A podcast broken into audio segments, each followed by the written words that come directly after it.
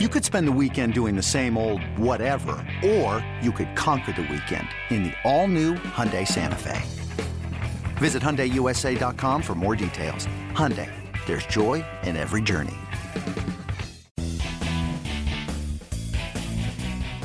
Welcome to MLB.com Extras. I'm Danielle Wexelman with my great friend Bryan Hoch, who covers the Yankees for MLB.com.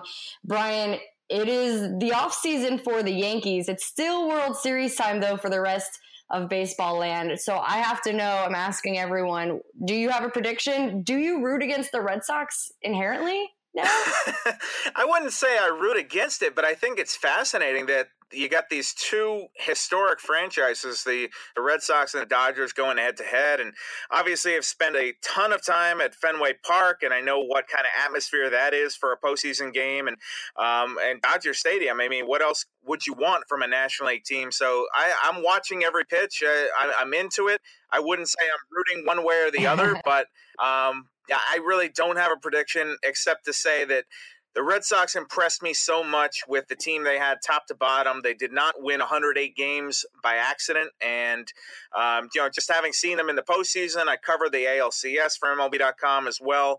Um, just for them to go into Houston and, and beat the defending world champions, I think I'd be very surprised if the World Series trophy is not going up in Boston this year. So there, there you go. That there's my prediction. The Red Sox are, are have impressed me so much. They've been so good, and I've obviously seen a ton of them. So uh, I think they're going to win. Yankees fans, close your ears on that part. But sorry, yeah, I do agree with you. I do agree only because I actually had the chance to watch the Dodgers in the um, NLDS and the NLCS, and I don't feel the passion that I that I feel through the screen.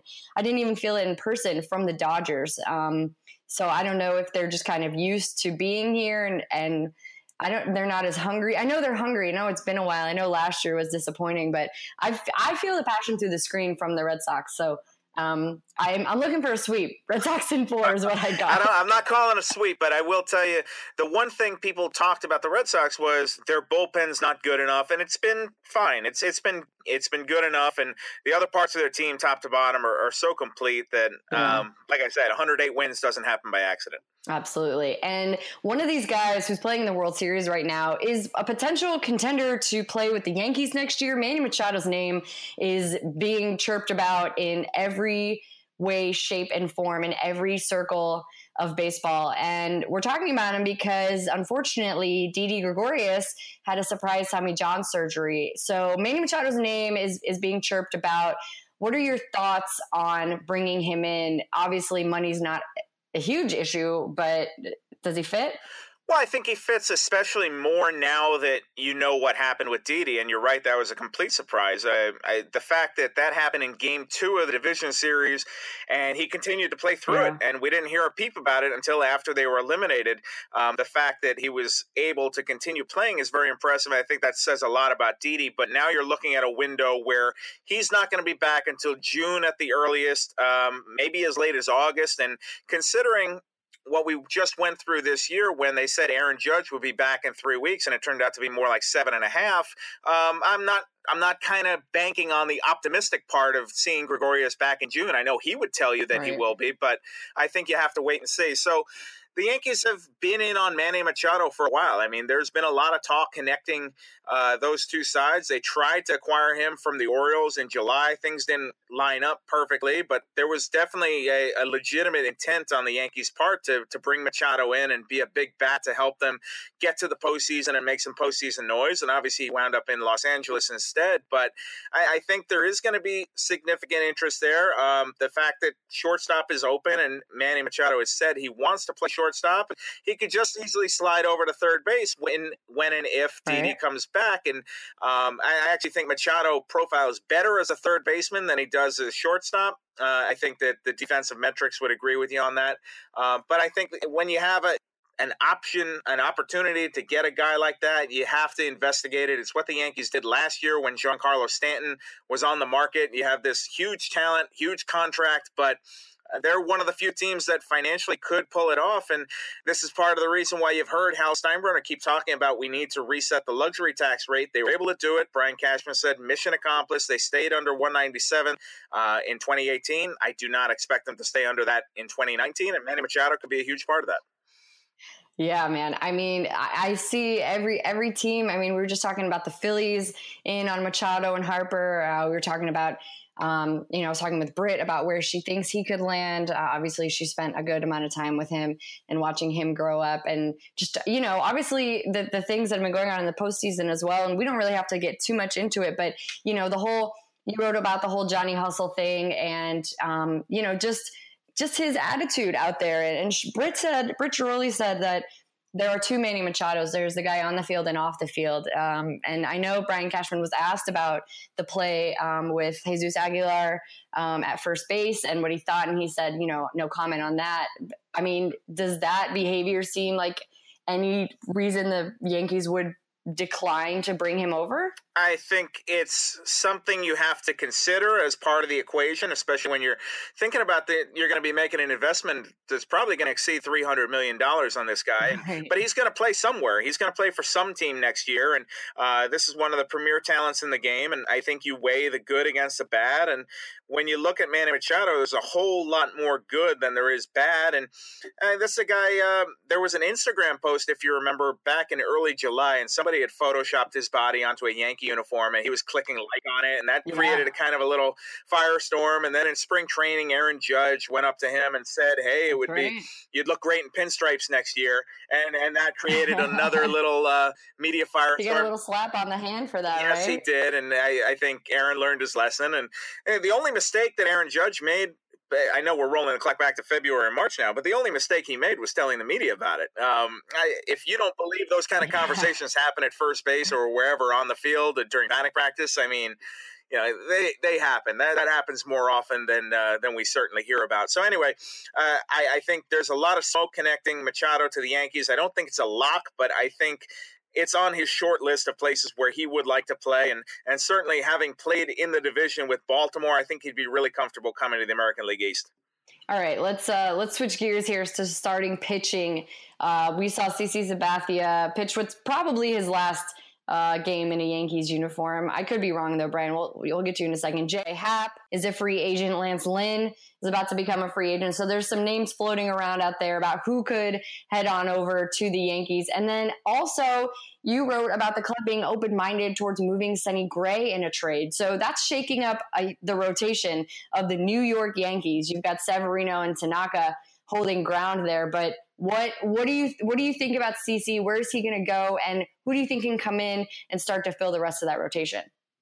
Well, see, that's the question, and, and I think that in a perfect world, I think you would want to bring CC Sabathia back. I mean, for $10 million last year, he did everything you would want him to do. I know he's coming off knee surgery, but he was last year too. So this is kind of an annual cleanup thing for, for CC anyway. Um, if the dollars are not a huge obstacle, and I don't think they will be, I, I know that he took a pay cut last year to stay with the Yankees. He wants to be with the Yankees. Uh, I think he wants to pitch one more year and end his career in New York. I know his family lives uh, about 10 miles from Yankee Stadium, and they don't want to uproot themselves and go all the way back to what Oakland or Cleveland. Maybe he finishes his career in Cleveland for one year and goes back there. Um, I guess maybe, but I think in it, what CC wants is to come back to the Yankees. I think it's going to be one of those situations where he's not going to be their first move. They're going to go after other guys, and Patrick Corbin is a, another name that should be mentioned there with the Yankees. I, I, know that Cashman said they would be very lucky to retain J Happ, and and maybe they will try to do that as well. But I think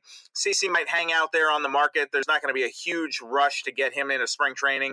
Um, I, I, think that he might be one of those guys that you see come off the. Uh, come off the board in, in late January, early February, and I won't be shocked if he winds up back at George Steinbrenner Field in Tampa. All right. I think I, I, think actually personally, as just a baseball fan, I'm happy to hear that that's a possibility, and I know Yankees fans would be as well because you need a workhorse, you need the veteran. He brings everything to the table. I'm I'm a, I'm a fan of his. I got to go to an, uh, an off season workout of his, Brian, um, earlier this really? year. Yeah, yeah, I watched him um, work out, and the most interesting part was just how they've changed his his workout routine because of his knees and because of he's a big guy. He's a huge dude and you have to you've got to maintain that for 162 plus um, year round. And so it was really interesting to see how they've tailored his workout to his knees, to his body, to his weight, and making sure that he doesn't lose all the weight. Right, he wants to keep some of that meat, but um, making sure that it's healthy, the healthy kind of meat. Um, so it was really interesting, but. Um, I'd, I'd like to see that as well. But what really Brian is uh, is sparking my interest is the the battle at first base, if it's even a battle, and, and you can tell me that. But Luke Voit, first of all, I got to shout him out because he's a St. Louis guy, and he went to my rival high school, Lafayette High School, same high school as David Freese and Ryan Howard. Um, so he obviously is making everyone back home extremely proud. But what about Greg Bird? That's Greg Bird's spot too, and obviously he's dealing with injuries up and down. Uh, you know, the Yankees are still waiting for him to have a fully healthy season. But Luke Voit, he made waves. I mean, he gave that team a spark. And I don't know, Brian, if they would have gotten as far as they did without Luke Voit. Is that fair to say? Maybe not. I mean, Brian Cashman has talked about how they wanted Machado, but Voit actually turned out to be the best bat acquired at the deadline, especially for what yeah. they gave up. A couple of pitchers who didn't really fit into their mix long term. So I, I, think they've really uh, struck gold there with Luke Voit, and and you've kind of when you put him up against Greg Bird here, you've got a tale of two players. It's can Luke Voit prove that what he did in 2018 was not a fluke? And can Greg Bird prove that what he did in 2018 was a fluke? So I, I think that if you're going to pencil it in right now as far as spring training goes, and look, they, the Yankees might blow the doors off and go get somebody else too. I mean, hey, they might wind up with Paul Goldschmidt at first base. Who knows? Um, but I think that as it stands right now, uh, you have to figure on Luke Voit has earned that first crack to be your starting first baseman, and and Bird can come into spring training, and if he's fully healthy, he can show that he's the hitter the Yankees have thought he was. This is a guy who uh, was often talked about as the most complete hitter in a Yankee system that produced Gary Sanchez, Aaron Judge, you know the names. Um, Bird was head and shoulders above those guys, and uh, injuries have taken their toll. He hasn't been able to show it for an extended period on the big league level, but I, I think he's going to come into spring training hungry. Uh, but it's Luke Voit's job to lose at first base. All right. Well, we we've gone through a lot of different things that the Yankees want, need. What do you think, Brian, right now is the most important number one top of the list that they need to focus on? Oh, I think it's starting pitching. You know, I mean, Machado's a sexy name, and I know that's going to get a ton of headlines. And I, I, expect I will not be sleeping very much when we get to the winter meetings in Las Vegas, and not because I'm going to be at the blackjack table. So maybe I can wander there for a minute or two. Um, it's gonna it's gonna be crazy. With you got Manny Machado and Bryce Harper and this prolific free agent class out there, and the Yankees have money to spend. So I, I think that's all coming together as a, a perfect cocktail. But it's starting pitching. Um, Cashman always talks about how that is the key to the kingdom, and and they've got that lockdown bullpen. It, it, still should be terrific. We'll see if they retain uh, Dave Robertson, um, how they kind of move things around, move the pieces around. I know Betances is arbitration eligible. Zach Britton pitched pretty well after he came over from Baltimore. Maybe they can keep him, but I, I think there's so many question marks once again in the starting rotation. That's where we were when the Yankees were coming into 2018. People said, well, you know, they, they should hit a ton, but is the starting pitching going to be good enough? I think you're right back there again now. Uh, maybe the landscape has changed a little bit, considering Luis Severino was not the same guy in the second half.